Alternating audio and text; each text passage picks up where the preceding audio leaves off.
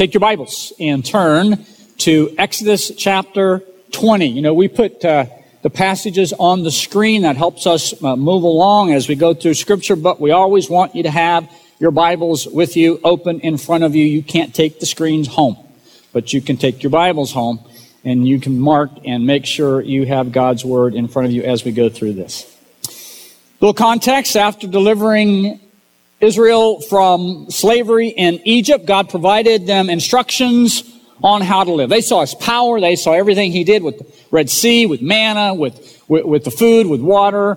Uh, they saw that He was a powerful God who could deliver them. And now He says, "You're my people. I chose you from all the peoples of the world. You're it." Says the same thing to us, doesn't He?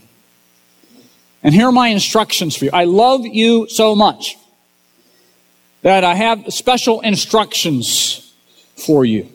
These instructions we see not only in, uh, we've seen some actually already in Genesis. We'll see one more tonight.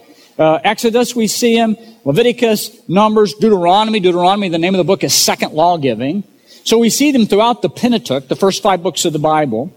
But they're summarized in what we call the Ten Commandments, or the Greek word for that is the Decalogue, the ten words. These Ten Commandments are the basis for the moral law of Western civilization. However, they were written to help us be more than just good citizens. They were written to show us our sinfulness. They were written to show us our need for a Savior. They were written to show us our need for the enabling power of God to obey. The laws are a standard that, that not one of us can, can, we can't jump the bar. They're too high. They remind us, you can't jump the bar. You need someone to jump the bar for you. His name is Jesus. And you need help in obeying these. You need to obey these laws. You don't just get rid of them since you have a relationship with Christ. Grace doesn't mean you don't obey what God has for you. But you need help in doing that. The law was never meant as a way of salvation. Good works are never meant as a way of salvation. The basis of the law was always grace. It has to be a free gift of God. We can't jump the bar, right?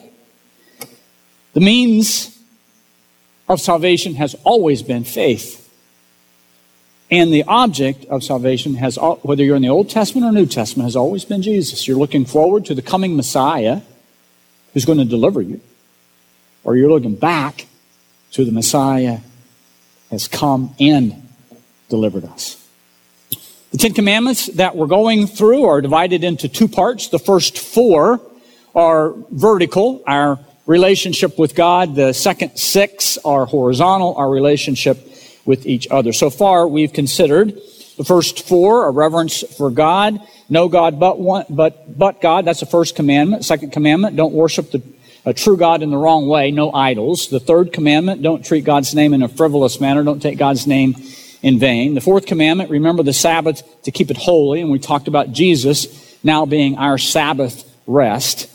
We, we celebrate the Sabbath every day. Jesus lives within us. Last time we started the second table, or the second part, respect for others, honor your father and your mother. And tonight we want to go through three uh, commandments regarding murder, regarding adultery, regarding stealing. Let's look at uh, commandment number six, you shall not murder. Now, some of you may be thinking, you know, the first four dealing with God, that was a little challenging. I get it, you know, have no other God before me, and that, that's a tough one. I struggle with that. And I, even honoring, when we get to the horizontal ones, even honoring your father and your mother, you know, as we unpacked that last week, that has some challenges to it. But I got this one. I have never killed anyone. I am not a murderer. Well, that's good. That makes the rest of us feel a lot better uh, being here with you tonight. However, every commandment has several layers. And this commandment of murder, we could say, has three layers. Murder of the hand, murder of the head, and murder of the heart. So let's think about those three as we look at this command. The basis for this command, there are two parts to that. First of all, it is that God is sovereign. And secondly, that man is made in the image of God. As a sovereign creator, God is the author of life. He is the one who writes the first chapter and the last chapter of our existence. And we are never to interfere with the life that God has given by taking it away. Murder, whether it is uh, premeditated, whether it comes out in anger, whether it comes out in drunkenness, or whether it's just the wickedness of people, murder is playing the role of God. And so not only does it break this this commandment, the sixth commandment, but it breaks the first commandment. No other gods before me. So God is sovereign. That's the first basis uh, for this command. Secondly, the second part of that is man's made in the image of God. This, this means that man is a, the crowning creation of God, different than everything else in all creation. We, uh, we share in God's attributes. The, the attributes we share in are called communicable or transferable attributes. So we share in life. God is a living being. We have life as well. God is an eternal being. We had a beginning, but we have no end. We're going to live for eternity, either in heaven or in hell. Uh, God is truth. And that truth, Scripture tells us, is written on our hearts. We, we have this idea, tainted by sin for sure, but this idea of right and wrong. We have wisdom. We have the capacity to learn. We have the capacity to love. We have the capacity for justice, or we have a sense of justice. Again, tainted by sin, imperfect and incomplete, but every person is made in the image of God. That makes every person, young or old, rich or poor, black or white, every race, every color, every creed, made in the image of God. Life is a gift from God from the moment of conception, the very moment of conception, until the last breath. And that's why God says clearly, as a command, you shall not murder. You shall not interfere with my gift of life. And in the Jewish law, given by God in Israel's civil law. Remember, there was a civil law, the ceremonial law, and the moral law. The Ten Commandments are in the moral law. In the civil law of Israel, there were eighteen crimes that could receive the death penalty. And murder was one of them. Even before the law was given, back in Genesis chapter nine, whoever sheds, Genesis nine six, whoever sheds the blood of man, by man shall his blood be shed, for in the image of God has God made man. That's the basis for this. Paul tells us in Romans chapter thirteen, now we're in the New Testament, that governing officials have been placed there by, by God's authority, by God's sovereign authority, and have the power over life and death for the one who practices evil. Now certainly there are times when life can be taken in Scripture, self-defense, defending the life of another person, or the defense of one's country. Again, we see that throughout the Old Testament. But this command speaks to, to premeditated, aggressive taking of another's life. And this would include suicide, the taking of one's own life. So when a person takes his or her life, they are placing themselves in the position of God. I do want to say, though, however, although it is a selfish sin and leaves so much pain in the wake, it's not the unforgivable sin for the believer. As one has said, the believer who commits suicide crashes uninvited into the presence of God and is accepted by the Father. There is no sin that Jesus hasn't paid the penalty for. So there were murders of the hand, But there's another layer, murder of the head. These are decisions to not get involved in the lives of others. Jesus describes this aspect of murder in the in the story of the Good Samaritan. You guys know the story, right? The the guy is laying on the ground, beaten, left for dead, and two religious guys walk by, right? A priest and a Levi, and what do they do? They make a conscious decision, leave the guy in the middle of the road, let him die, we're not going to get involved, and they, they, when Jesus tells the story, he's descriptive.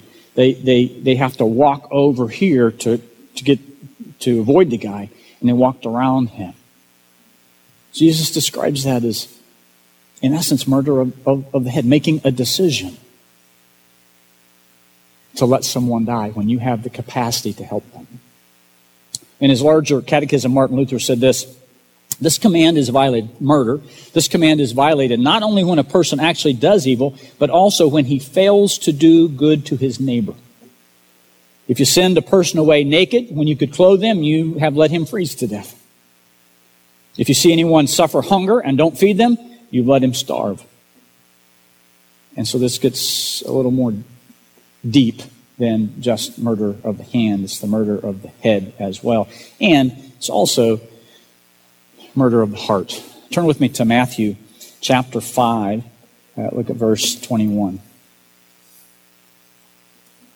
Remember, every command is, uh, uh, all these Ten Commandments are repeated in the New Testament except for that one, remember the Sabbath, because Jesus is, as we talked about, is our Sabbath rest. Matthew five, twenty-one, you have heard it said to the people long ago, the, what we're studying now, Jesus said, you've heard it said in those Ten Commandments, do not murder, and anyone who murders will be subject to judgment. But I tell you that anyone who is angry with his brother is subject to judgment.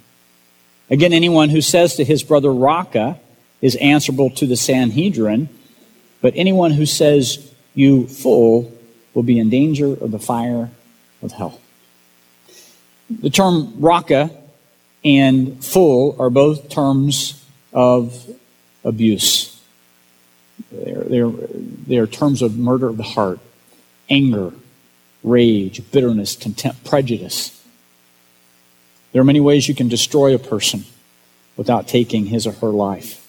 Gossip, slander, reckless words, pierce like a sword, Scripture says.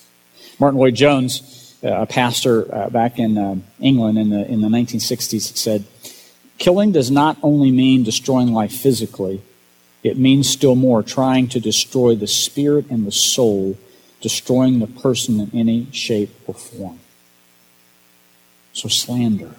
When you go after a person, when you when when you want them dead, when you want them hurt, when your words go after them to hurt them, to destroy their reputation, to destroy their spirit. Murder. Jesus says, Moses says, God says, how about that? God says, you must not murder. With your hands, with your head, with your heart. Commandment number seven, you shall not commit adultery. So I saw this cartoon where Moses was coming down from the mountain. He's carrying two tablets of the law. His hair is disheveled. He's looked completely worn out, and the people are waiting for him. And the caption under the picture, Moses was speaking, and, he's, and he said, well, I got him down to ten, but adultery is still in. There are many believers There are many believers who act as if adultery is not in. There are many believers who live as if adultery has been negotiated away. I'm not going to spend a lot of time dealing with the obvious prohibition of this commandment. Marriage is a lifelong covenant between a man and a woman. Any sexual encounter outside of that covenant is called adultery. By the way, Everyone today likes to call it an affair. That sounds kind of mysterious and intriguing, even inviting, right? An affair. Let's call it for what it is. It's called adultery. That's what God calls it in his word. In Matthew chapter, or in Genesis chapter two, verse twenty-four, is a passage of scripture that deals with the uh, the covenant of marriage. It's repeated by Christ in the Gospels, Paul in his letter to the Ephesians. And the passage says this: "For this reason, a man will leave his father and mother, be united to his wife, and they will become one flesh." The covenant is between a man and a woman committed to each other for life. A man and a woman committed to each other for life. Committed to live in the bounds of intimacy only with each other. And adultery, adultery breaks that precious, intimate, physical agreement of that human relationship. So much so that it's the only biblical grounds for divorce. Matthew chapter five, verse thirty-two. But go back to thirty-one. It's been said, anyone who divorces his wife must give her a certificate of divorce. But I tell you, anyone who divorces his wife, except for marital unfaithfulness, causes her to become adulterous. And anyone marries a divorced woman commits adultery. This is serious stuff in God's word. There are many verses. There are many, many verses we could go here, but let me give you two. Proverbs chapter six thirty-two, the man who commits adultery lacks judgment. Whoever does so destroys himself. Hebrews thirteen fourteen, a passage that I use in every uh, marriage uh, wedding ceremony I do. Hebrews thirteen four says marriage should be honored above all, the marriage bed kept pure, for God will judge the adultery the adulterer, rather, and the sexually immoral. Adultery produces a, a, a ripple effect of pain to the, to the spouse, to the church. It wreaks havoc in the church. The witness of Christ to your children. When a father falls, here's what one writer says. Kent Hughes says this: infidelity tells a child, your mother is not worth much, and your father is a liar and a cheat. Furthermore, honor is not nearly as important as pleasure. In fact, my child, my own satisfaction is more important than you. And there are other layers of this commandment. Sex outside of marriage. Young adults, sex outside of marriage falls under this command. Sexual relationship is to be man, wife, and a marriage. Forn- fornication, it's called in Scripture. Uh, sexual immorality. And then there's this other insidious layer that Jesus hits head on.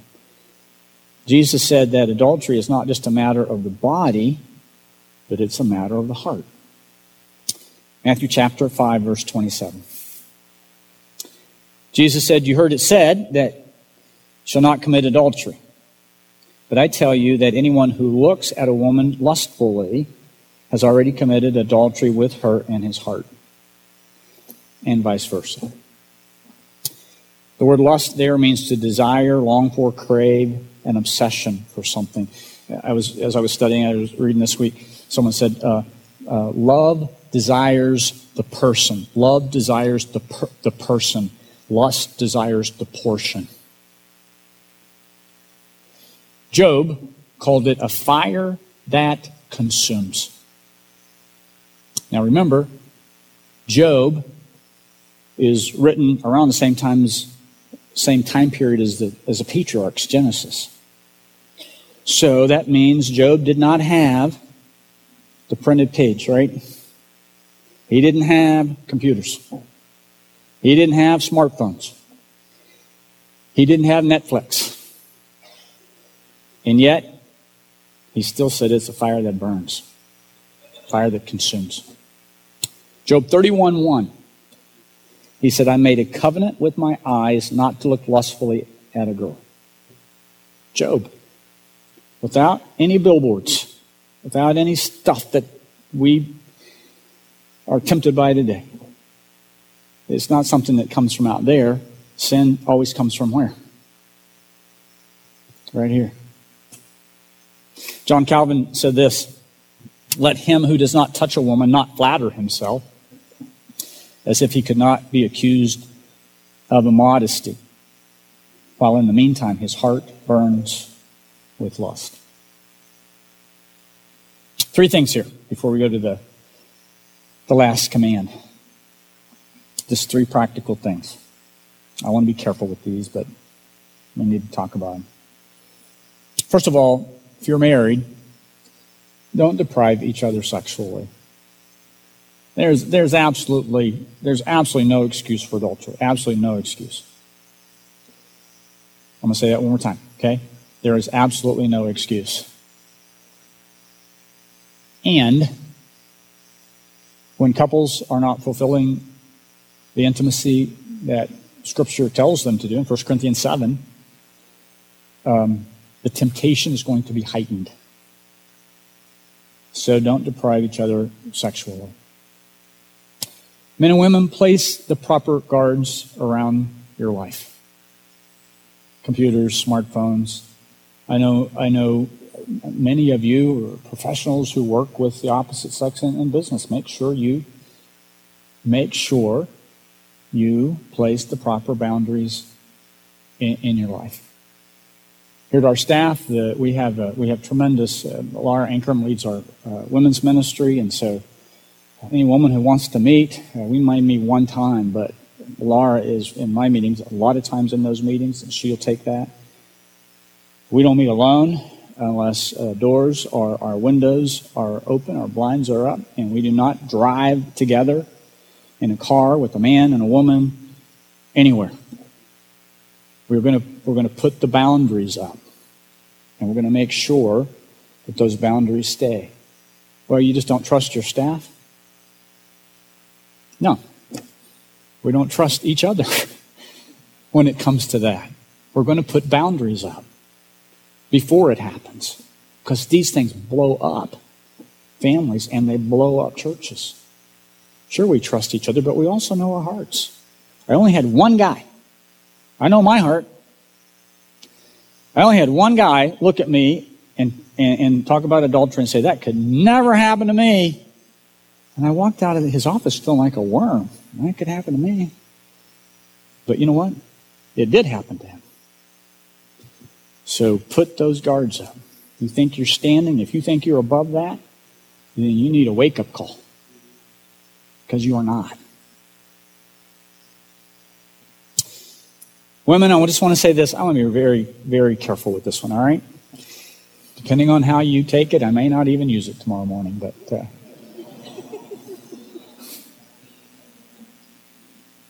So, so women, men are wired to be sexually stimulated visually. So help us out, okay? Dress appropriately. And have your daughters dress appropriately. First Timothy two nine, I want women to dress modestly with, with decency and propriety. I'm not accusing anyone of ever doing anything intentionally.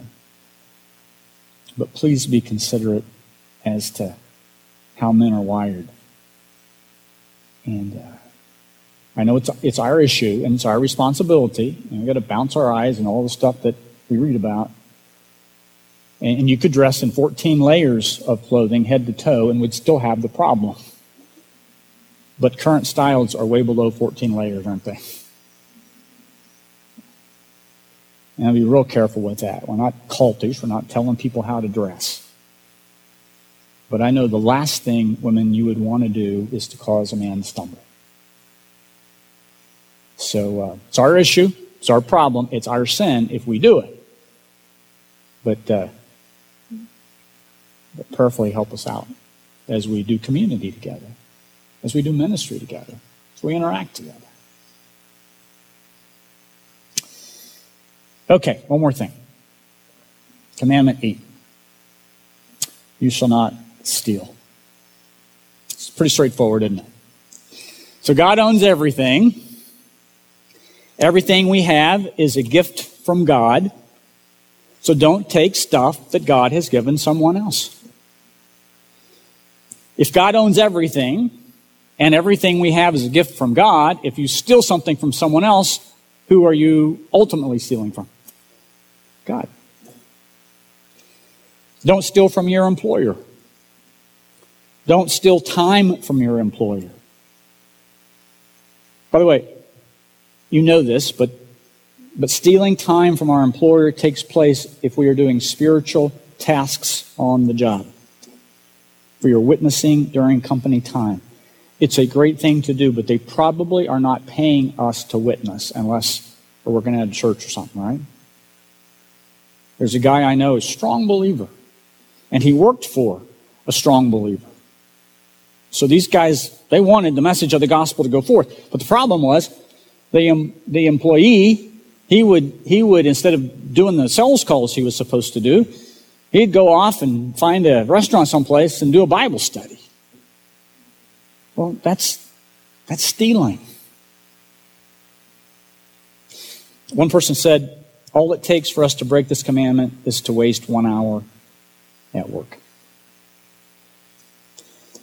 You say, you know what? That's, that's a little too much, isn't it? No, that's the reminder. The bar is too high for us. And only by God's help can we obey what he's calling us to do.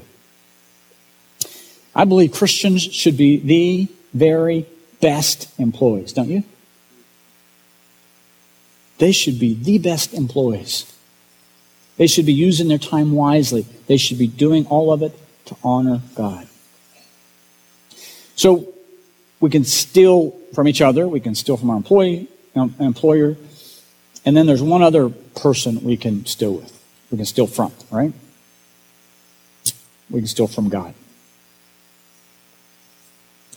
We steal from God when we don't use the gifts he's given us. Every believer, First Peter four ten, every believer has at least one gift and should what? Use it. Administrate it in its various forms.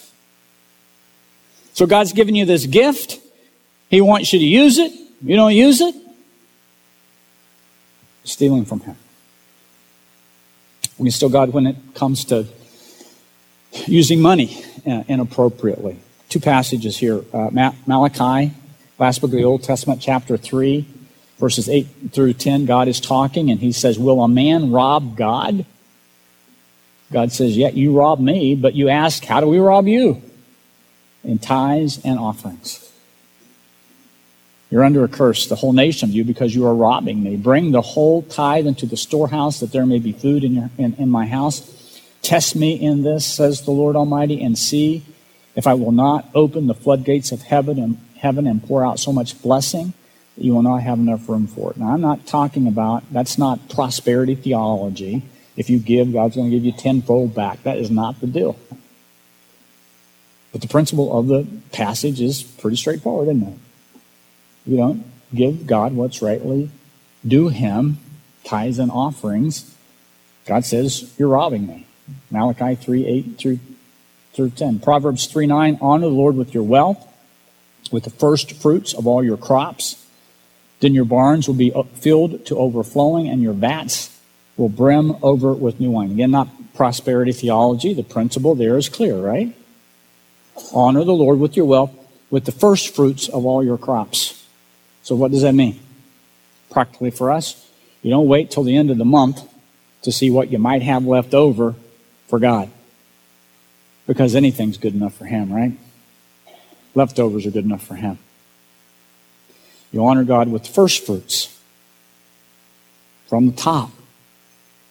And then you appropriately budget your money the rest of the way. So murder, adultery, stealing. Pretty pretty light topics, huh? Murder, adultery, stealing. Not one of us in here are innocent. We haven't killed with our hands. We have with our heart. If we haven't committed the act of adultery, we have in our heart.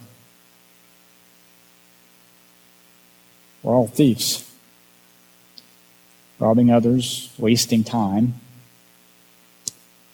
sometimes not using our gifts, robbing God. Murder, adultery, stealing. So there was one man in Scripture who did them all in one series of sinful acts. He stole a man's wife, committed adultery with her, and then you know what he did? He had her husband killed. He wasn't a wicked man. He wasn't a pagan. In fact, God himself described this man as a man after my own heart. If these sins can happen to David, they can happen to us, can't they? And the best part is, if God can forgive David of these sins, then certainly he forgives us. Turn with me to Psalm fifty-one as we wrap this up. Right after David went through that series of sins, he was confronted by Nathan the prophet. And uh, and finally, probably after about, well, the baby was born, so at least nine months, maybe a year later, after living with those sins in an unrepentant state, David confessed. And his prayer of confession is Psalm fifty-one. I'm going to read through it, and uh, I just I just offer this psalm to you to read through it on your own as well. Again, as I said, we're all guilty of these. And so how do we go to God and ask for his forgiveness? Because we don't want to continue in those sins. And when we do sin, we want to go and confess those sins before him.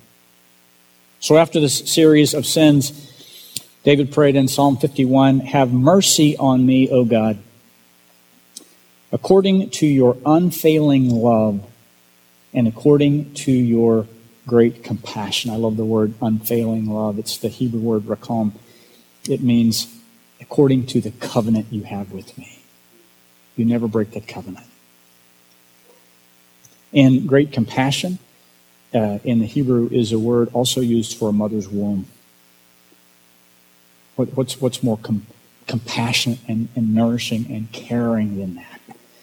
David says, according to those things, your intimate care for me, your covenant you have with me, please have mercy on me and blot out my transgressions. Wash away all my iniquity and cleanse me from my sin. I need you to cleanse me. I need you to wash me. David said, "For I know my transgression and my sin is always before me." Boy, that's the truth, isn't it? Can't, when you're a believer and you sin, you can't run from that. That's the Holy Spirit convicting us, telling us to come back home, telling us we're on the wrong path. And then in verse four, he says, "Against you and you only have I sinned and done what is evil in your sight." Against you and you only have I sinned. Well, David, what about Bathsheba? What about Uriah, her husband? No.